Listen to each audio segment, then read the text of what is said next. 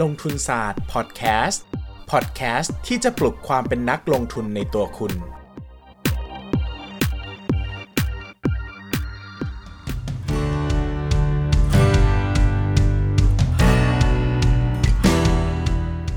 สวัสดีครับยินดีต้อนรับเข้าสู่รายการลงทุนศาสตร์พอดแคสต์รายการที่จะชวนทุกคนมาพัฒนาความรู้ด้านการเงินและการลงทุนไปด้วยกันวันนี้นะครับเราจะชวนทุกคนมาคุยกันในเรื่องตลาดหุ้นขาลงนักลงทุนควรรับมืออย่างไรดีนะครับช่วงที่ผ่านมานะครับอาทิตย์ที่ผ่านมาก็ตลาดหุ้นก็ตกลงไปเยอะนะครับจากที่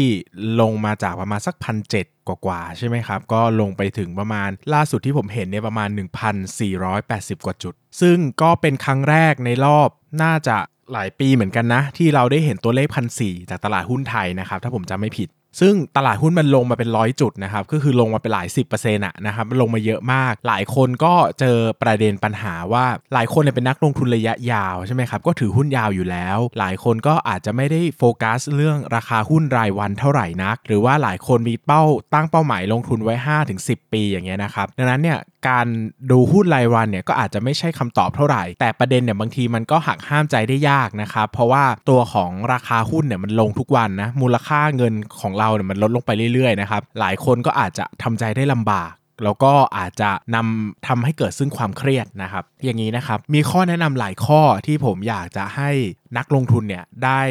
นำไปลองพิจารณาปรับใช้ดูนะครับว่าก็ลองฟังดูว่าชอบหรือไม่ชอบอย่างไรบ้างนะครับอย่างแรกที่ผมจะแนะนำนะครับก็คือให้เปิดดูตลาดแค่วันละหนึ่งครั้งถ้าจะเป็นไปได้เนี่ยก็ให้แนะนำช่วงหลังตลาดปิดไปเลยความจริงเนี่ยหลายคนจะสงสัยว่าเฮ้ยพี่เฮ้ยน้องเฮ้ยคุณผมไม่เปิดตลาดดูเลยได้ไหมนะครับคือปิดพอร์ตไปเลยแล้วก็เจอกันอีกทีปีหน้าอะไรเงี้ยนะครับทำได้นะครับอันนี้ไม่ใช่เรื่องที่ผิดแต่ต้องมีความมั่นใจว่าหนึ่งหุ้นที่ถือเป็นหุ้นที่ดีจริงๆนะมันจะต้องอยู่รอดถึงปีหน้าเข้าใจไหมครับหมายถึงว่าไม่ใช่เปิดมาอีกทีมันเจงกระบงไปแล้วติดลบไป เจ็ดสิบถึงแปดสิบเปอร์เซ็นต์ อะไรเงี้ยต้องเป็นถ้าคิดจะปิดจอไม่ดูเลยเนี่ยหุ้นที่ถือต้องแข็งแรงมากจริงๆหรือว่าต้องเป็นธุรกิจขนาดใหญ่ที่ยังไงก็ไม่น่าจะล้มนะครับแต่ถามว่าเฮ้ยเป็น วี ไอ ไม่ใช่หรอเป็นนักลงทุนระยะยาวไม่ใช่หรอเป็นนักลงทุนเน้นคุณค่าไม่ใช่หรอทำไมถึงอยากให้ดูพอร์ตหุ้นทุกวันนะครับคำตอบก็คือจริงๆแล้วเนี่ยเราไม่ได้ดูพอร์ตหุ้นว่าว่ามูลค่าเงินเราหายไปมากแค่ไหนนะครับแต่เราต้องพยายามหาโอกาสในการลงทุนด้วย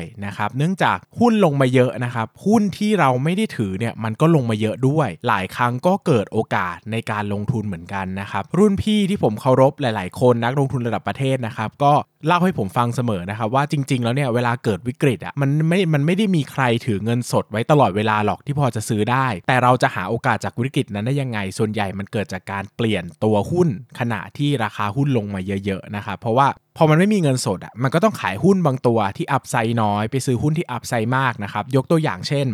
หุ้นสองตัวนะครับมีมูลค่าพื้นฐานหนึ่งร้อยบาทเท่ากันแต่ตัวแรกราคาตลาดอยู่ที่แปดสิบบาทอีกตัวหนึ่งตลาดราคาตลาดอยู่ที่ห้าสิบบาทแบบนี้นะครับก็กลายเป็นว่าเออเราก็ขายแปดสิบอาจจะขาดทุนยี่สิบนะฮะแต่ไปซื้อหุ้นตัวที่ห้าสิบเนี่ยได้อัพไซด์เพิ่มขึ้นมาตั้งสามสิบแน่นะครับแบบนี้ก็อาจจะคุ้มค่าในการลงทุนก็ได้ซึ่งการจะเปลี่ยนหุ้นแบบนี้นะครับผมแนะนำว่าควรจะเปลี่ยนเมื่อมันมีอัพไซด์ให้เยอะหน่อยเช่นมีอัพไซด์มากกว่าส่วนต่างนะครับมากกว่า สิบเปอร์เซ็นต์ ขึ้นไปอ่ะคือบางทีถ้ามันแก๊ปมันแคบมากบางทีมันอาจจะเจอช่วงความผันผวนอะไรบางอย่างทำให้เราเนี่ยไม่สามารถเทคกำไรได้กลายเป็นว่าเราไปขาดทุนฟรีแบบนี้นะครับผมว่าก็ไม่ได้น่าสนใจมากนักนะครับก็อาจจะต้องเผื่อไว้สัก ยี่สิบเปอร์เซ็นต์ บวกเนี่ยผมว่ามีความน่าสนใจที่จะเปลี่ยนตัวโดยเฉพาะหุ้นที่ลงมาเยอะๆขณะที่เกิดวิกฤตตอนนั้นนะครับเช่นอย่างตอนเนี้ยเกิดวิกฤตโควิดใช่ไหมครับโควิด สิบเก้า ตัวที่เจอหนักๆก็คือหุ้นกลุ่มท่องเที่ยวดังนั้นถ้าใครจะเปลี่ยนตัวหุ้นก็อาจจะเลือกพิจารณาหุ้นที่หนึ่งอ่ะไม่ได้รับผลกระทบจากประเด็นนี้มากคือราคาอาจจะไม่ได้ลงเยอะแล้วก็เปลี่ยนหรือชัฟเฟิลไปซื้อตัวที่ราคาลงมาเยอะๆนะครับหุ้นท่องเที่ยวนี่ลงมาเกิน ห้าสิบเปอร์เซ็นต์ หลายตัวมากนะครับเกือบทุกตัวนะครับก็เป็นโอกาสเหมือนกันที่จะทำให้เราสามารถเลือกเปลี่ยนตัวหุ้นได้แล้วก็ลงทุนได้นะครับเวลาเปลี่ยนหุ้นเนี่ยให้มองถึงเป้าราคาเป็นหลักหรือว่ามูลค่าพื้นฐานเป็นหลักนะครับ อย่าไปยึดติดกับราคาทุนที่ซื้อมาเพราะว่ามันเป็นซังคอสมันเป็นต้นทุนจมเนาะมันเกิดไปแล้วจบไปแล้วนะครับเรากลับไปเอาคืนอะไรกับต้นทุนตอนซื้อมาไม่ได้นะครับให้ดูเปรียบเทียบกับมูลค่าปัจจุบันเป็นหลักถ้ามูลค่าราคานะครับแพงกว่ามูลค่าเราก็ขายราคาต่ำกว่ามูลค่าเราก็ซื้อนะครับหรือว่าราคาต่ำกว่ามูลค่าแต่มีตัวที่ราคาต่ำกว่ามูลค่ามากกว่าเราก็อาจจะเปลี่ยนตัวก็ได้นะครับช่วงนี้ถ้าใครมีหุ้นที่ over value หมายถึงว่าราคาเกินมูลค่าไปเยอะๆเนี่ยก็แนะนำว่าควรจะหาโอกาสเปลี่ยนตัวก็ได้เพราะว่าช่วงนี้ราคาหุ้นจำนวนมากลงมาเยอะมากนะครับไม่จำเป็นจะต้องถือหุ้นเดิมไปนานๆถ้ามันเต็ม value แล้ว fully value แล้วนะครับดังนั้นเนี่ยสิ่งที่ผมจะแนะนำก็คือให้เปิดตลาดหุ้นวันละหนึ่งครั้งแต่ก็ไม่แนะนำให้เปิดทั้งวันเพราะว่ามันเครียดนะครับการที่เห็นเงินลดลงไปเรื่อยๆทั้งวันเนี่ยมันทำให้เกิดความเครียดนะครับมันยังเห็นตัวเลขกระดิกอยู่นะครับดังนั้นเนี่ยถ้าดูวันนึงตอนจบวันเลยมันก็จบนะครับมันก็ราคามันไม่เคลื่อนไหวแล้วนะครับมาอีกทีก็พรุ่งนี้ดังนั้นเวลาการช่วงที่ตลาดผันผวนมากๆเนี่ยผมแนะนำว่าอยากให้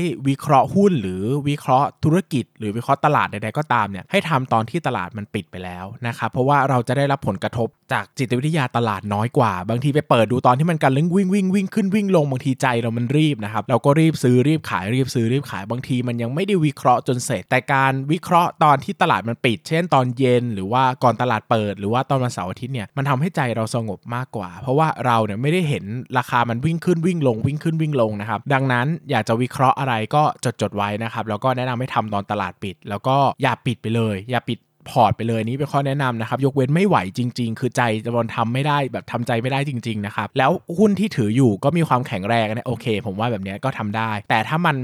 นมันยังไหวอยู่อ่ะก็เปิดดูตลาดนิดนึงนะครับตลาดหุ้นลงเยอะๆให้ถือคติว่าหุ้นเราลงก็จริงแต่หุ้นคนอื่นก็ลงนะไม่ใช่ลงอยู่คนเดียวนะครับดังนั้นเนี่ยหากมีโอกาสก็สามารถเลือกเปลี่ยนตัวได้ตามความเหมาะสมนะครับอันนี้คือข้อแรกข้อสองนะครับยิ่งตลาดหุ้นลงเท่าไหร่นะครับสิ่งที่เราควรจะทำก็คือหาเงินมาเติมพอร์ตให้เยอะๆนะครับอันนี้เป็นเรื่องที่อาจจะดูเบสิกแต่ก็ดูเหมือนหลายคนก็อาจจะกังวลนะครับเพราะว่าเวลาเราเจอการขาดทุนเยอะๆเนี่ยมันมี snake bite effect นะครับ snake bite effect ก็คือเหมือนงูกัดเราก็จะกลัวกลัวตลาดหุ้นเราก็จะกลัวมันนะครับถ้าเรามีเงินสดเราจะไม่กล้าใส่เพราะเราจะรู้สึกว่าเออเดี๋ยวใส่ไปมันก็ขาดทุนอีกใช่ไหมใส่ซื้ออะไรก็ขาดทุนอีกนะครับท่องไว้เสมอว่าให้ดูราคาหุ้นเปรียบเทียบกับมูลค่าพื้นฐานเป็นหลักนะครับดังนั้นถ้าราคาต่ำกว่ามูลค่าพื้นฐานก็สามารถซื้อได้นะครับไม่ต้องไปกังวลหรอกนะครับว่ามันจะลงอีกไหมจะยังไงบ้างก็ถือคติว่าเออแค่ซื้อต่ำกว่ามูลค่าพื้นฐานอ่ะมันก็กำไรแล้วนะครับถ้าราคามันลงไปอีกก็ปล่อยให้คนอื่นเขากำไรบ้างนะครับแต่หมายถึงว่าบางทีเนี่ยเราเราไปกังวลจนมากเกินไปว่าอุ้ยเดี๋ยวตลาดหุ้นจะลงไปเท่านู้นเท่านี้นะครับดังนั้นในช่วงเวลาที่ตลาดมันลงเยอะเรามีเงินสดจากข้างนอกแต่เรากลับไม่ซื้อเพราะว่าเราไปมัวกังวลนะครับก็แนะนำว่าถ้าตลาดหุ้นมันลงมาเยอะๆแล้วเห็นโอกาสการลงทุนเนาะก็พยายามอย่าไปติดกรอบตัวเองหรือพยายามอย่าไปกังวลจนมากเกินไปก็พยายามที่จะจัดการแล้วก็เติมเงินเข้าไปเท่าที่เติมได้เท่าต้องดูมูลค่าพื้นฐานด้วยนะครับว่ามูลค่าพื้นฐานมันเหมาะสมคุ้มค่าไหมที่จะลงทุนเนาะถ้ามันเราเห็นหุ้นถูกอยู่เรื่อยๆนะครับเราก็แนะนำว่าก็พยายามเติมเติมไปเลยนะครับโอเคข้อที่หนึ่งเนอะเปิดดูหุ้นวันละครั้งนะครับข้อที่สองก็คือเติมเงินนะครับข้อที่สามก็คือหมั่นศึกษาหาความรู้ให้มากขึ้นนะครับช่วงตลาดหุ้นขาลงเนี่ยผมแนะนำให้อ่านหุ้นให้เยอะอ่านหนังสือให้เยอะนะครับอ่านหุ้นให้เยอะได้อะไรนะครับอ่านหุ้นให้เยอะเราได้โอกาสในการลงทุนเราได้โอกาสในการหาหุ้นใหม่ๆใช่ไหมครับเพราะว่าหุ้นมันถูกอ่ะอ่านช่วงนี้มีโอกาสซื้อเยอะถ้าไปอ่านช่วงตลาดขึ้นเยอะๆมันมีโอกาสซื้อน้อยนะครับอีกอย่างนึงแนะนำให้อ่านพวกหนังสือการลงทุนเยอะๆช่วงตลาดหุ้นขาลงเนี่ยเป็นช่วงวัดใจนะครับโดยเฉพาะเรื่องจิตวิทยาการลงทุนต้องเข้มแข็งมากหลายคนจะอยากแบบเอ้ยขายขายไปเถอะจะได้จบๆจะได้ไม่ต้องทนเจ็บปวดแล้วนะครับทั้งๆที่อาจจะเป็นราคาที่ถูกมากจนเกินไปที่จะขายนะครับดังนั้นเนี่ยการอ่านหนังสือพวกจิตวิทยาการลงทุนหรือว่าการอ่านหนังสือการลงทุนต่างๆเนี่ยช่วยเชฟหรือว่าช่วยจัดการอารมณ์เราได้ค่อนข้างมากทีเดียวนะครับเพราะว่ามันจะทำให้เราคิดช้าลงแล้วก็ยิ่งได้ไปอ่านกรณีศึกษาช่วงที่ตลาดมันวิกฤตมากๆหรือเกิดปัญหามากๆเนี่ยมันก็จะทำให้เราใจเย็นมากขึ้นนะครับดังนั้นเนี่ยก็แนะนำว่าหลายคนเนี่ยพอมันตลาดหุ้นมันลงเยอะๆก็จะเกลียดก็จะกลัวตลาดหุ้นก็จะเลิกสนใจมันไปเลยนะครับเพราะนั้นเนี่ยก็พยายามหนึ่งอ่ะดูตลาดวันละครั้งสองเติมเงินเข้าไปหน่อยถ้าหาได้นะครับแล้วก็สามก็คือเรื่องของการศึกษาหุ้นและหนังสือหุ้นให้มากขึ้นนะครับวันนี้เราก็น่าจะได้สามข้อหลักๆในการรับมือกับตลาดขาลงใครสนใจยังไงนะครับลองไปปรับใช้กันดูนะครับโอเควันนี้เราจะ ขออนุญาตตอบคำถามนิดนึงนะครับมีคำถามว่าเราสามารถใช้ จี ดี พี เพื่อวัดการเติบโตและความน่าสนใจในการลงทุนกองทุนรวมอิงดัชนีของแต่ละประเทศได้ไหมครับได้ครับนะครับเพราะว่าจริงๆเราก็ดู จี ดี พี เป็นหลักนั่นแหละเพราะว่าเราดูการเติบโตของธุรกิจเป็นหลักนะครับแล้วก็ดูตัวเลขเศรษฐกิจพวกนี้มันค่อนข้างจะตรงไปตรงมากับดัชนีตลาดหุ้นนะครับก็ดูได้นะครับคำถามต่อไปนะครับขอสอบถามความเห็นคุณเบสสองข้อครับข้อแรกนะครับคุณเบสคิดว่าผลตอบแทน ที แอล จี เอฟ ในอนาคตมีแนวโน้มจะเป็นอย่างไรหลังจากที่ Tesco ขาย Tesco Lotus ให้กับกลุ่มทุนในไทยโดยอาจจะมีกลุ่ม ซี พี กลุ่มเบียร์ช้างกลุ่ม Central ก็ส่วนตัวคิดว่าไม่น่าจะมีผลอะไรนะครับเพราะว่าไม่ว่าใครจะเป็นเจ้าของผมว่าผมก็เข้าใจว่าการบริหารจัดการก็น่าจะเป็นแบบเดิมหมายถึงไม่ว่า ซี พี เบียร์ช้างหรือ Central จะมาซื้อเนี่ยเขาก็น่าจะซื้อเพราะความเป็น Lotus คือหมายถึงว่าเขาคงไม่ได้เปลี่ยนแบรนดิ้งโลตัสไปเป็นอย่างอื่นนะครับหมายถึงว่าเซ็นทรัลคงไม่ซื้อโลตัสปุ๊บแล้วก็เปลี่ยนป้ายเป็นเซ็นทรัลอย่างเงี้ยนะครับผมว่าจริงๆแล้วคนอยากซื้อโลตัสก็ซื้อเพราะเป็นโลตัสดังนั้นตัวของธุรกิจเองผมว่าไม่น่าเปลี่ยนก็น่าจะใกล้เคียงเดิมมากๆนะครับโดยเฉพาะอย่างยิ่งพวกการบริหารค่าเช่าที่ค่าอะไรพวกนี้ผมว่ามันไม่ได้ significant เลยขนาดนั้นหมายถึงว่าน่าจะเป็นไปในทางเดิมสำหรับตัวผมผมไม่ได้ให้น้ำหนักในการเปลี่ยนแปลงเท่าไหร่หลังจากเปลี่ยนเจ้าของนะครับแต่ถ้าหนึ่งปีแรกมีผลกระทบอะไรเดี๋ยวอาจจะมาดูกันอีกทีนะครับแต่โดยส่วนตัวผมคิดว่าไม่น่าจะมีอะไรที่สำคัญมากที่จะเห็นในเรื่องของกองทุนรวมอสังหาริมทรัพย์นะครับข้อที่สองครับคุณเบนมีความคิดเห็นอย่างไรเกี่ยวกับ Infrastructure Fund บ้างเช่น แจด อี เอฟ ดี เอ เอฟ ที เอฟ เอฟ ไอ เอฟ บี ที เอส จี ไอ เอฟ นะครับเมื่อเทียบกับ บี อาร์ ไอ ดี หรือ Property Fund อื่นๆก็ส่วนตัวผมไม่ค่อยชอบ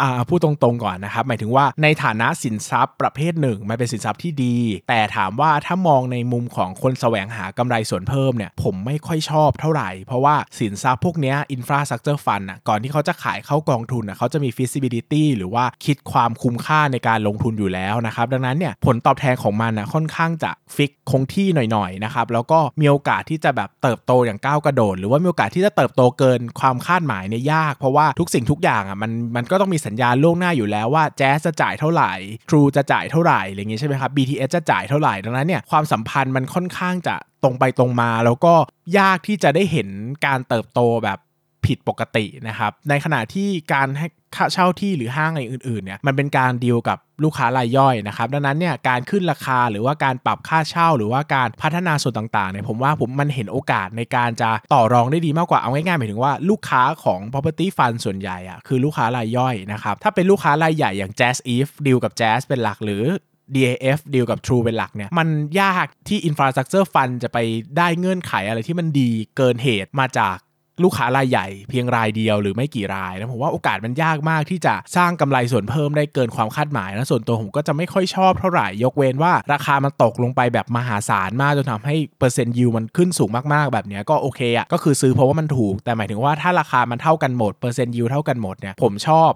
property fund ที่ดีลกับลูกค้ารายย่อยมากกว่าเพราะว่ามันมีอัตราความสามารถในการต่อรองสูงกว่าเวลาจะขึ้นค่าเช่าขึ้นผลตอบแทนอะไรผมว่ามันง่ายกว่านะครับอันนี้เป็นมุมมองส่วนตัวนะครับยังไงก็ลองไปพิจารณาปรับใช้กันได้ดูนะครับใครที่ชอบลงทุนศาสตร์พอดแคสต์นะครับก็มาถึง อี พี ที่เจ็ดสิบหกแล้วนะครับเดี๋ยวขึ้น อี พี ที่หนึ่งศูนย์หนึ่งเราจะมีการปรับรูปโฉมใหม่พอสมควรเลยแล้วก็จะขึ้นซีซั่นใหม่ด้วยกันมันก็อยู่กันมานานแล้วเนอะนะครับผมก็ขอบคุณทุกคนมากๆเลยที่ยังฟังกันมาเรื่อยๆนะครับใครที่ฟังมาถึง อี พี นี้ก็คงจะสนิทกับผมระดับหนึ่งแล้วแหละเนอะนะครับเพราะว่ามันก็ไม่ใช่เรื่องง่ายนะครับที่จะฟังกันไปเรื่อยๆแบบนี้ผมก็ก็หวังว่าจะจะอยู่กันไปเรื่อยๆแบบนี้นะครับผมจริงๆก็ไม่ได้หวังจะขยายฐานคนฟังอะไรมากนะก็หวังว่าเราจะมอบ value อะไรบางอย่างให้กับคนที่เขาติดตามเราอยู่ไปเรื่อยๆนั่นแหละให้เขาได้ได้ประโยชน์ไปเล็กๆน้อยๆในทุกๆวันนะครับอย่างน้อยก็ก็หวังว่าทุกคนจะได้อะไรกลับไปจากการฟังลงทุนศาสตร์พอดแคสต์นะครับขอบคุณครับอ